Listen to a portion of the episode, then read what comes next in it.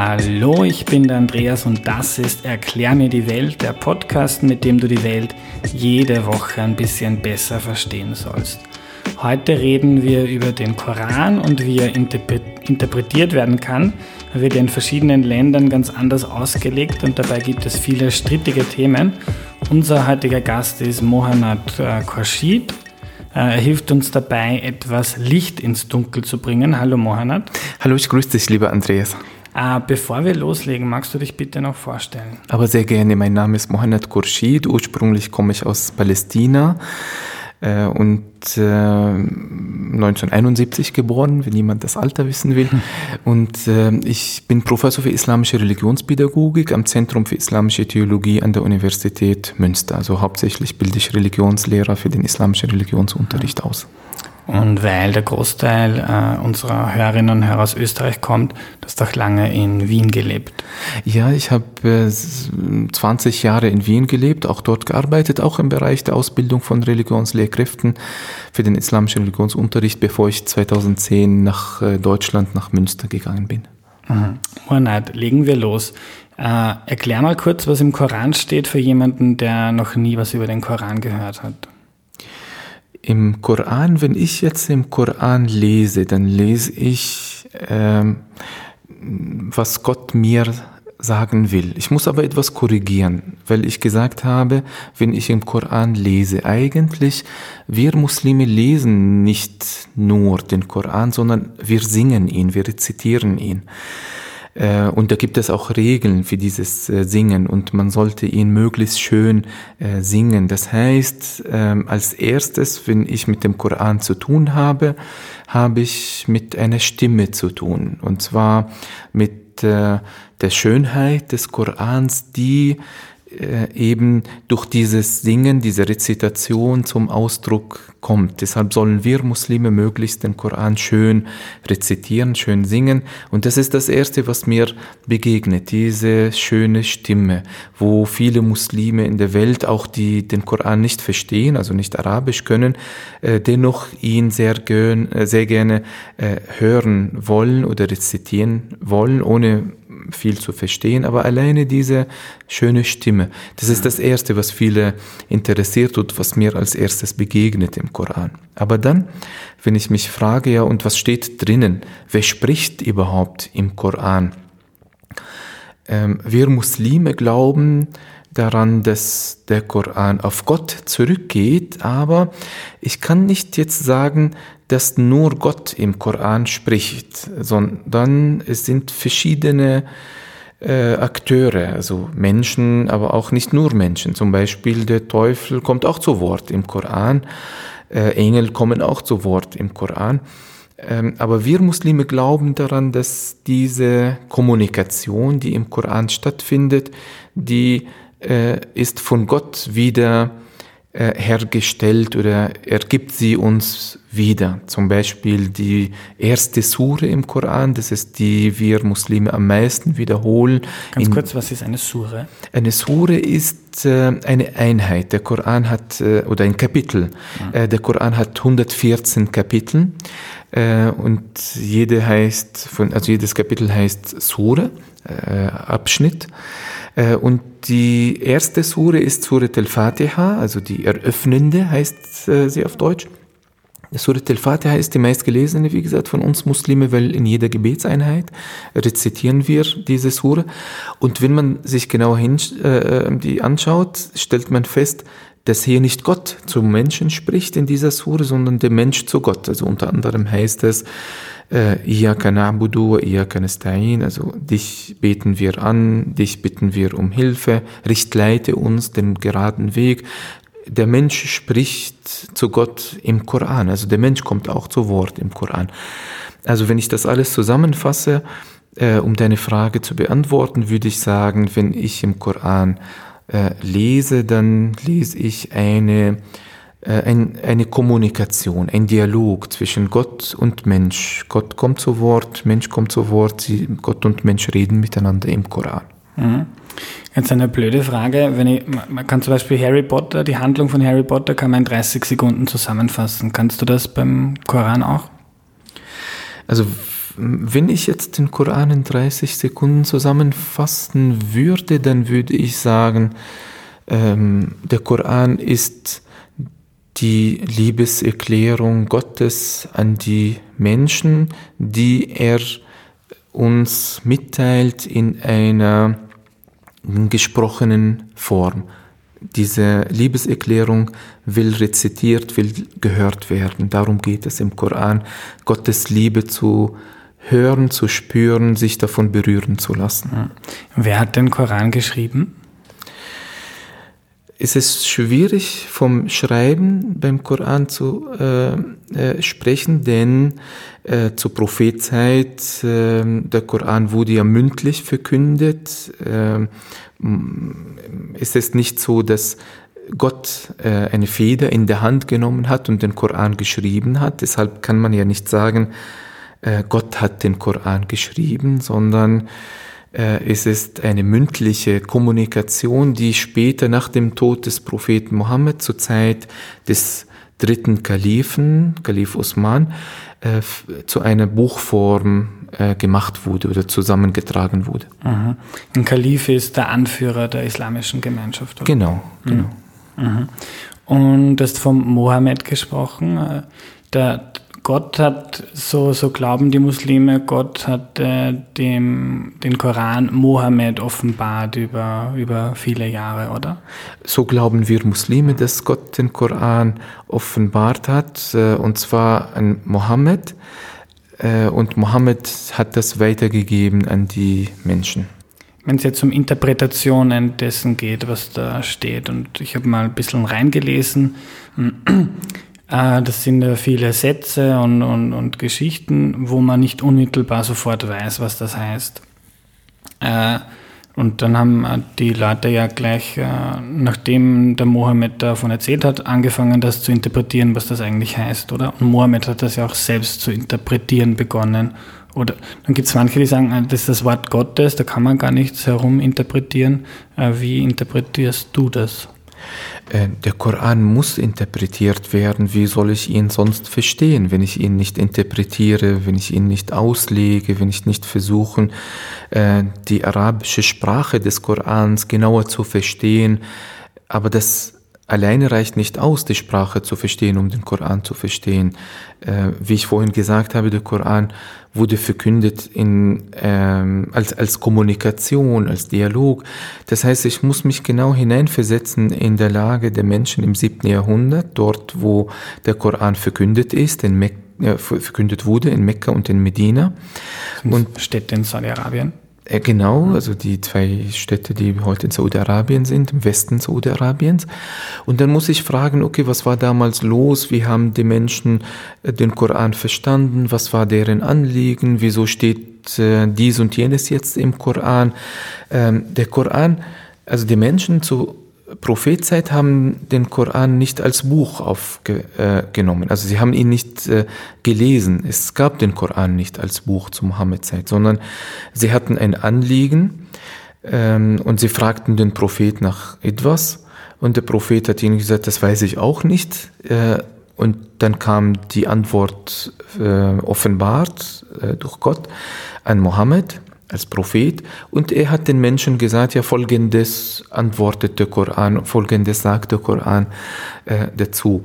Das heißt, sie haben den Koran wahrgenommen als eine lebendige Gegenwart Gottes. Gott begleitet uns, Gott ist hier, antwortet unsere Fragen. Wenn wir Angst haben, äh, macht er uns Mut, äh, macht er uns Hoffnung. Es ist Gott, der uns begleitet. So haben die Menschen damals den Koran äh, wahrgenommen und auch verstanden. Für uns heute ist es schwierig, den Koran zu verstehen, ohne diese Situation zu verstehen, ohne diese ähm, Geschichte des Korans auch zu verstehen.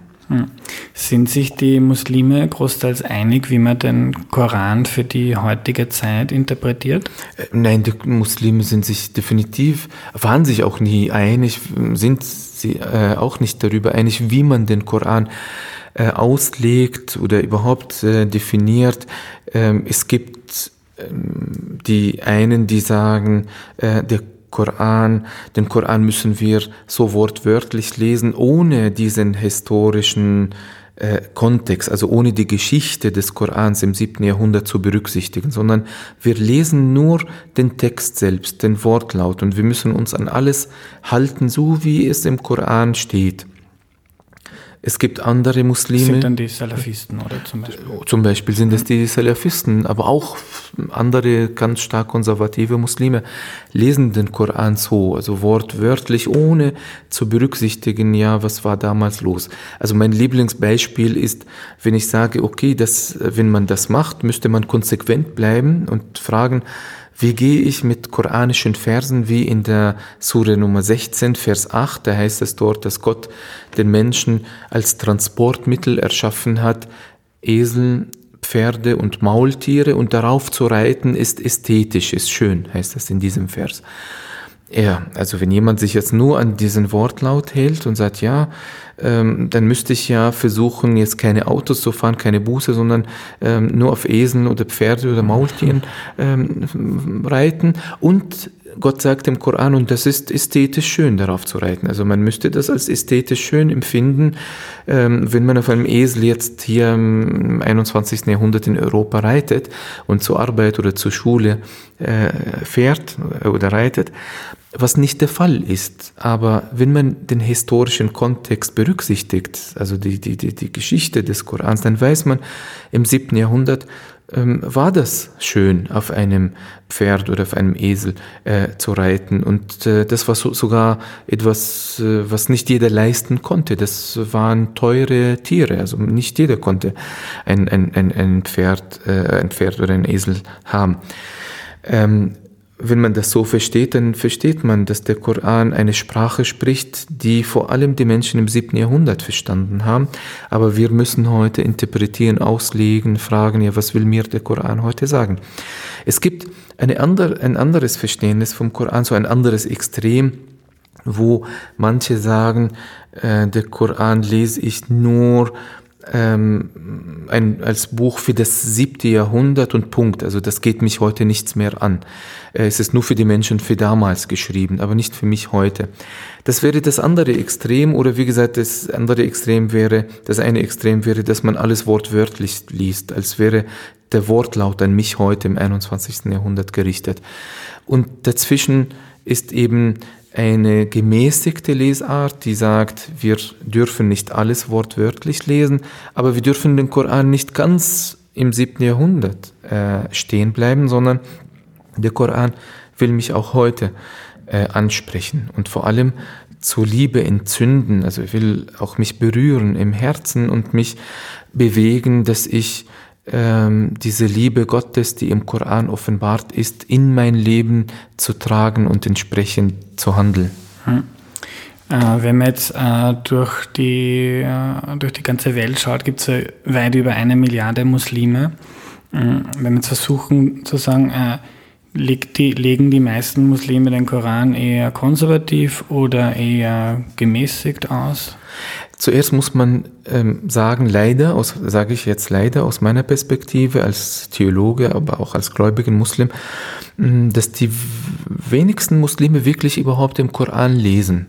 Ähm, und wenn die wenigsten bemühen sich wirklich zu verstehen, was sie äh, lesen. Es geht sehr viel verloren äh, im Koran. Aber die ihn lesen und ihn auslegen, würde ich sagen, äh, wenn man auch die Bücher liest, die exegetischen Bücher, also die Bücher liest, die den Koran auslegen, äh, sie sind eher, eher tendieren stark in Richtung eine konservative Auslegung des Korans, wo man glaubt, dass alles nur so wortwörtlich zu nehmen ist, wo man glaubt, der Koran diktiert äh, den Menschen alles, wie sie was zu tun haben im Leben, was eigentlich nicht der Fall äh, ist. Die andere Lesart des Korans, die bemüht ist, den Koran in seiner Geschichte zu verstehen und die Frage zu stellen, was würde Gott mir heute sagen wollen? Oder was will Gott mir heute sagen wollen durch den Koran, nicht durch den Wortlaut, sondern so, was steht zwischen den Zeilen. Ähm, diese Lesart ist eher die ähm, weniger verbreitete mhm. Lesart des Korans. Liegt es daran, dass äh, muslimische Länder tendenziell eher konservativ sind, wenn ich, mh, hm, Türkei, Saudi-Arabien, Iran etc.? Definitiv, daran liegt es auch, dass die großen, mächtigen äh, äh, islamischen Länder äh, sehr stark konservativ sind, aber auch es ist eine Frage der Bildung. Ähm, wenig gebildete Menschen, für sie ist es einfacher, ähm, den Koran in seinem Wortlaut ähm, zu übertragen in heute und äh, äh, hier. Da muss man nicht mehr diese, sich die Mühe machen, zu fragen, ja, was will der Koran mir aber heute sagen? Was hat er den Menschen damals sagen wollen? Äh, wie kann ich zwischen den Zeilen jetzt die Botschaft verstehen? Das ist ja eine äh, Arbeit, die herausfordert.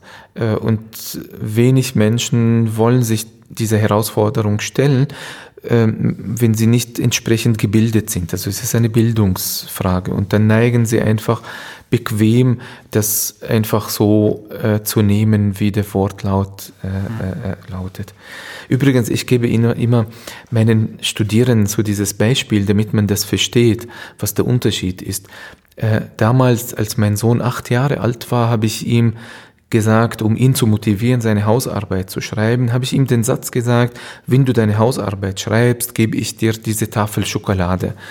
Und dann hat er sich zusammengerissen und hat er sich gedacht, gut, jetzt kriege ich die Schokolade, wenn ich eine schöne Arbeit schreibe, dann bemühe ich mich doch, ähm, mich halbe Stunde hinzusetzen und eine schöne Arbeit zu schreiben. Angenommen, diese Kommunikation, die mündlich ist, wird verschriftlich, indem man jetzt, indem mein Sohn in seinem Tagebuch einträgt und schreibt, der Papa sagt, wenn du eine gute Arbeit schreibst, bekommst du Tafel Schokolade. Jetzt kommt er mit ähm, Alter von 30 Jahren zum Beispiel und schreibt seine Doktorarbeit. Und dann fragt er sich, ja, was würde ich von meinem Vater bekommen, wenn ich eine gute Doktorarbeit schreibe? Und dann erinnert er sich, ah, damals hat er was gesagt, ich habe was geschrieben in meinem Tagebuch. Dann schaut er in sein Tagebuch nach und dann liest er den Satz, der Papa sagt, wenn du eine gute Arbeit schreibst, bekommst du eine Tafel Schokolade.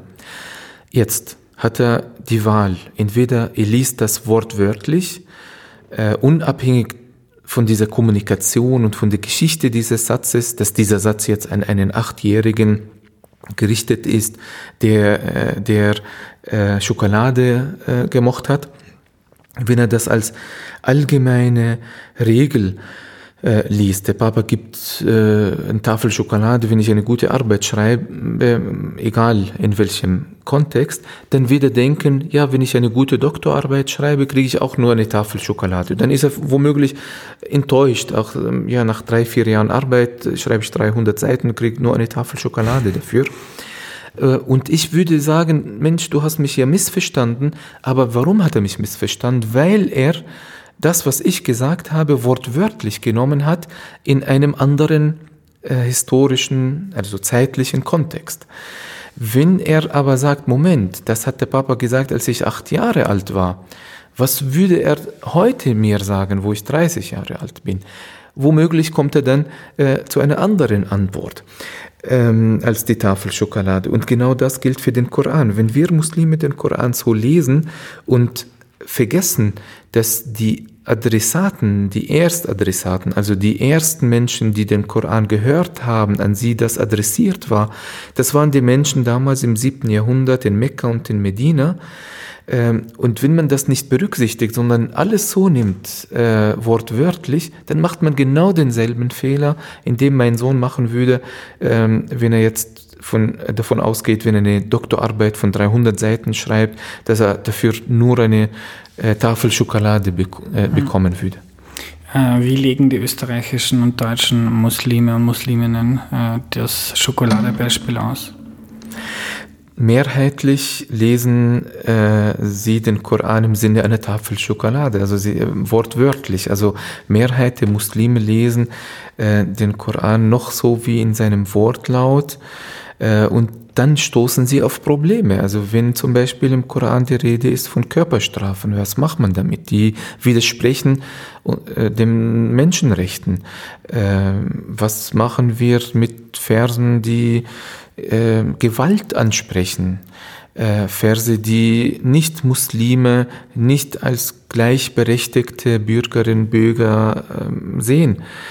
Was machen wir mit all diesen Versen oder Verse, die die Frau als halbwertig sehen als der Mann? Also was machen wir damit, wenn wir das wortwörtlich alles lesen und nicht im äh, historischen Kontext äh, verorten, also dort lesen im siebten Jahrhundert, werden wir viele Probleme heute haben. Und in der Tat ähm, merkt man, dass äh, viele Muslime dann vor der Wahl stehen, ja, wie kann ich jetzt, also kann ich wirklich äh, frommer Muslim sein und ein guter, integrierter Bürger dieses Landes sein, hier in Österreich oder in Deutschland, oder äh, muss ich mich entscheiden. Entweder bin ich ein frommer Muslim oder ein guter Bürger dieses Landes.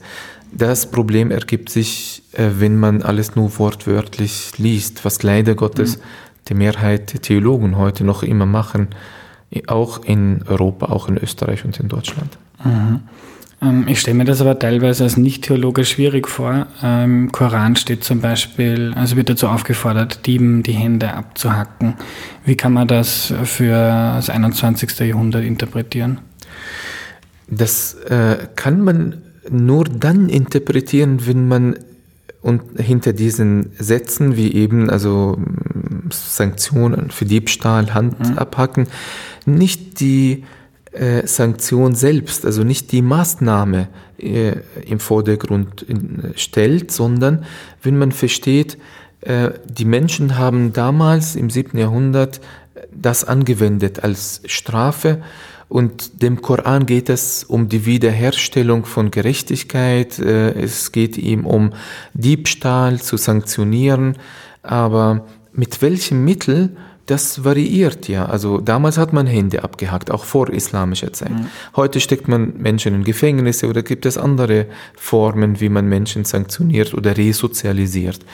Und so würde ich das verstehen. Ich würde äh, das im ethischen Sinne verstehen, dass hier äh, der Koran sagen will, äh, Diebstahl, muss sanktioniert werden. Eine Gesellschaft muss eine gerechte Gesellschaft sein. Der Koran ruft hier zur Gerechtigkeit, zur Herstellung einer gerechten Gesellschaft. Darum geht es. Das lese ich heute im 21. Jahrhundert hinter solchen Aussagen. Aber wie erreiche ich das? Wie kann ich jetzt für Gerechtigkeit sorgen? Diese Frage ist nicht mehr die Frage, die der Koran beantwortet oder die Religion, sondern das müssen ja die Menschen beantworten. Äh, ob durch Gefängnisstrafen, ob durch andere Mittel, durch andere Resozialisationsmittel, das ist eine Frage, die Menschen, Pädagogen beantworten sollen. Wie ist das mit dem Kopftuch? Steht im Koran, dass Frauen ein Kopftuch tragen sollten? Im Koran steht nicht, dass Frauen Kopftuch tragen sollen. Es gibt ja diesen einen umstrittenen Vers, wo es heißt, Frauen sollten ihre Tücher auf ihre Brüste schlagen. Äh, und viele Exegeten sagen ja, die, äh, hier ist nicht die Rede vom Kopftuch, sondern hier ist die Rede von äh, offenen Dekolletés, äh, die, wo der Koran sagt, äh, die Frauen sollten diese äh, eher bedecken. Und nicht, es ist nicht die Rede von äh, dem Kopftuch äh, als solche. Die Gelehrten, die vom Kopftuchgebot sprechen, sie leiten das nicht vom Koran ab, sondern von der prophetischen Tradition, also von der Sunna, also die Sprüche des Propheten, wo äh, der Prophet ähm, gesagt haben soll, dass Frauen eben äh, also ihren, ihren, ihre Haare bedecken äh, sollten. Allerdings galt damals nur für freie Frauen, nicht für Sklavinnen. Also äh, Sklavinnen äh, durften sogar die Haare nicht bedecken. Also man kennt das auch zu, aus Geschichten, zum Beispiel zur Zeit des zweiten Kalifen, zweiten Herrscher, ähm, Kalif Omar als er eine Sklavin gesehen hat, die ein Kopftuch getragen hat, hat er sie sofort befohlen, das auszuziehen. Er sagt, nein, du darfst kein Kopftuch tragen, du bist, äh, kein, äh, du bist eine Sklavin, keine freie Frau.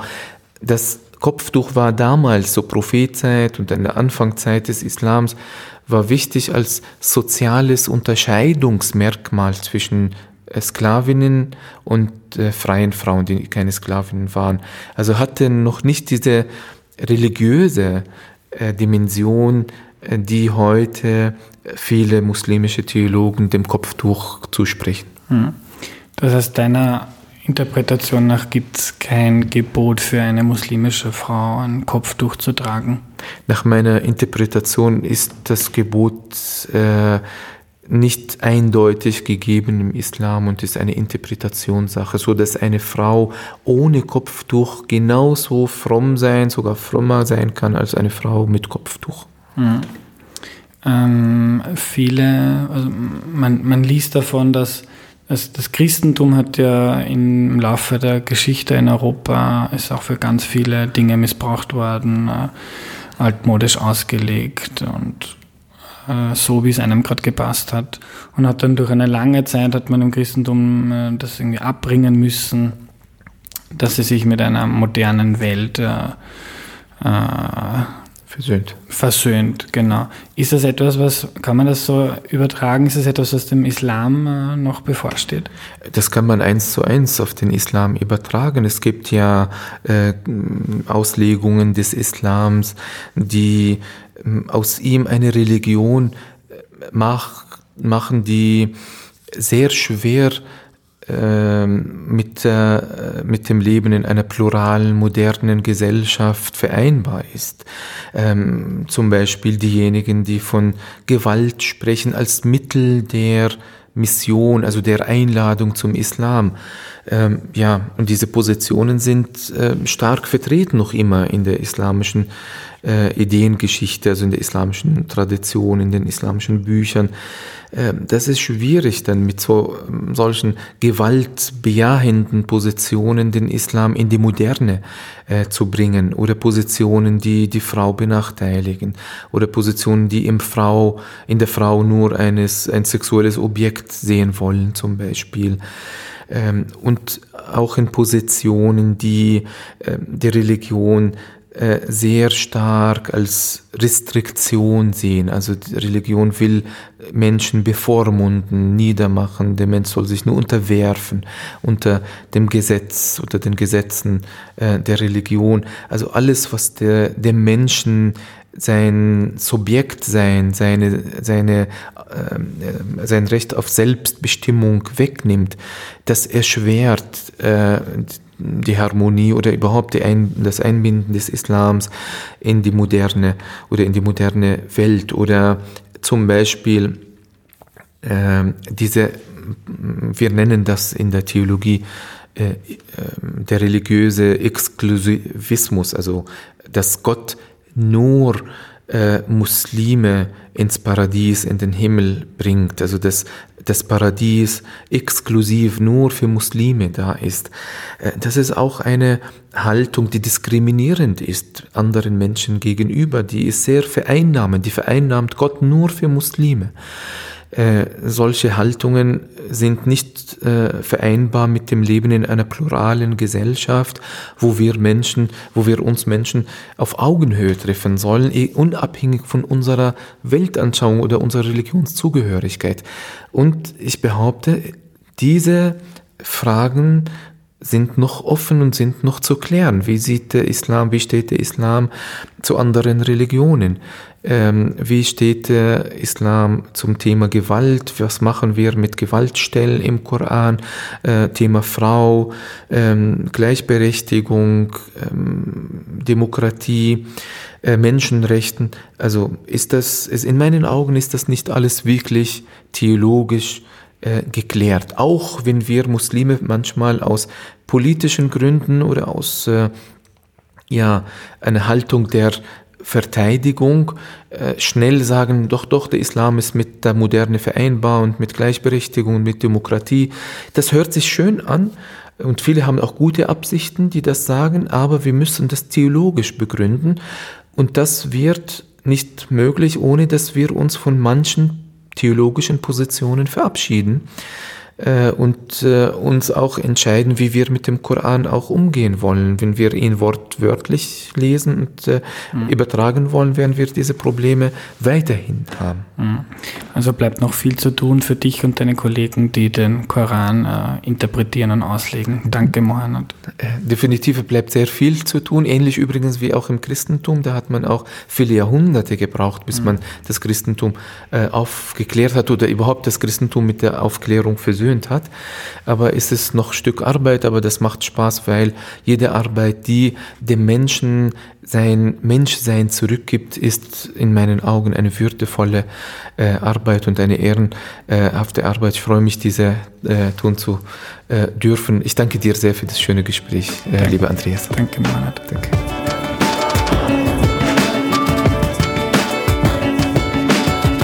Wir lernen Koran ist kein Buch mit einer Handlung, so wie Harry Potter zum Beispiel, sondern er ist eine Sammlung an Reden und Unterhaltungen, die Mohammed gehalten oder geführt hat. Das, was er gesagt hat, zu glauben, Musliminnen hat ihm Gott offenbart. Das darf man aber nicht so verstehen, dass alles, was Mohammed je in seinem Leben gesagt hat, im Koran steht, sondern nur das, was ihm im Glauben der Musliminnen explizit von Gott mitgegeben wurde. Aufgeschrieben wurde das dann erst später. Ein Anführer der muslimischen Gemeinde hat damals veranlasst, dass das gesammelt wird. Da gab es dann auch verschiedene Versionen von dem, was Mohammed gesagt haben soll. Man musste sich einigen, wie genau hat er das formuliert, was ist wahr und was nicht. Und daraus ist dann der Koran entstanden. Aber nicht nur das, was Gott über Mohammed den Menschen ausgerichtet haben soll, steht drinnen, sondern es kommt auch der Teufel vor, Engel kommen vor, die sich zu Wort melden und auch der Mensch selbst kommt im Koran zu Wort. Äh, Mohammed hat den Koran äh, als eine Kommunikation vom Mensch und Gott über längere Zeit genannt, die dann irgendwann einmal niedergeschrieben wurde. Es war auch so, dass die Menschen Fragen an Mohammed äh, hatten und der erstmal Gott um eine Reaktion bat, bis er dann den Menschen geantwortet hat. So ist das zumindest im Glauben von Musliminnen gewesen. So, und jetzt ist das Ganze 1400 Jahre her. Das ist eine unfassbar lange Zeit und Mohammed sagt, man kann das nicht einfach für bare Münze nehmen, was da steht. Das sind Reden, Geschichten, Unterhaltungen für eine Gemeinschaft, die vor langer, langer Zeit gelebt hat. Äh, wer 2018 ein Muslim ist, muss das neu interpretieren, sich Gedanken machen, was das für die heutige Welt, für mein Leben in einer in Europa modernen, aufgeklärten Gesellschaft heißt. Und da gibt es noch jede Menge zu tun, sagt er. Vor allem viele Gelehrte sind noch sehr konservativ und legen den Koran eher altmodisch oder sogar wortwörtlich aus.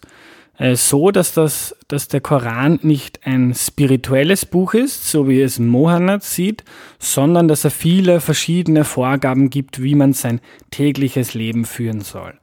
Mohammed sieht es als Aufgabe der modernen Theologie, das zu ändern und sich selbst als Teil dieser Veränderung und seit einem Jahr gibt es auch in Österreich, nämlich in Wien, ein Institut für islamische Theologie, wo genau das versucht wird, quasi eine 2018er Version europäisch-österreichischer Prägung für den Koran und den Islam zu finden.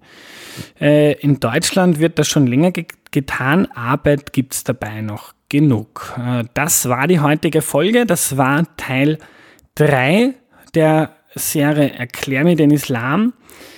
Teil 4 kommt nächsten Donnerstag in einer Woche. Da geht es dann um muslimisch geprägte Traditionen und Feste. In Österreich feiert man ja traditionell Ostern, Weihnachten und so weiter, egal wie gläubig man jetzt ist oder nicht. Äh, eine Muslimin wird uns dann nächste Woche erklären, wie das bei Musliminnen und Muslimen ist.